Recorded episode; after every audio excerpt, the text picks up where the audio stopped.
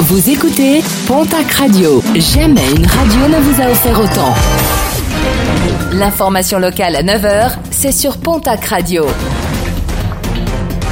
Bonjour Jean-Marc Courage Sénac. Excellente matinée à vous toutes et vous tous. À Tarbes, un de 15 ans et un artisan d'une cinquantaine d'années placés en garde à vue.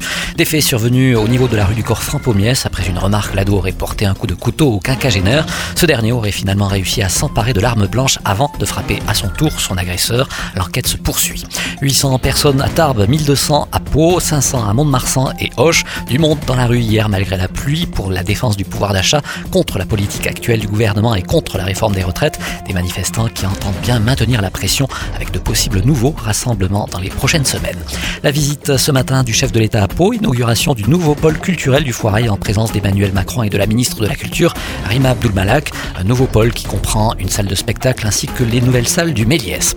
Demain, samedi, sera organisée à Pau la première marche des fiertés de la ville. Des marches qui existent depuis des années, notamment dans les grandes villes. Et depuis quelques années, ces marches investissent des villes plus moyennes. Hoche fêtait par exemple cette année, au mois de juillet, sa deuxième édition. En revanche, toujours rien sur Est-il important d'organiser ces marches sur tout type de territoire La réponse de Maëlle de l'association Arcolan. Bien sûr, c'est important. Historiquement, la marche des fiertés, ça commémore les émeutes de Stonewall. En fait, c'est le, début des mouvements, euh, des mouvements de la communauté LGBT. Donc, c'est la, police a fait une descente dans un barguet aux États-Unis en 1969, et c'est de donc la communauté LGBT s'est soulevée. C'est de là aussi qu'ont commencé beaucoup de, de mouvements euh, en faveur des droits LGBT. Donc, il y a vraiment historiquement une volonté de visibiliser la communauté LGBT+, de défendre leurs droits. Et tout ça, ça doit se faire dans tout le territoire et euh, pas uniquement dans les grandes villes. Donc oui, il n'y a jamais eu autant de Pride que cette année et on en est ravis en fait parce que euh, visibiliser la communauté LGBT aussi dans les territoires qui sont euh, bah, plus ruraux ou plus petits,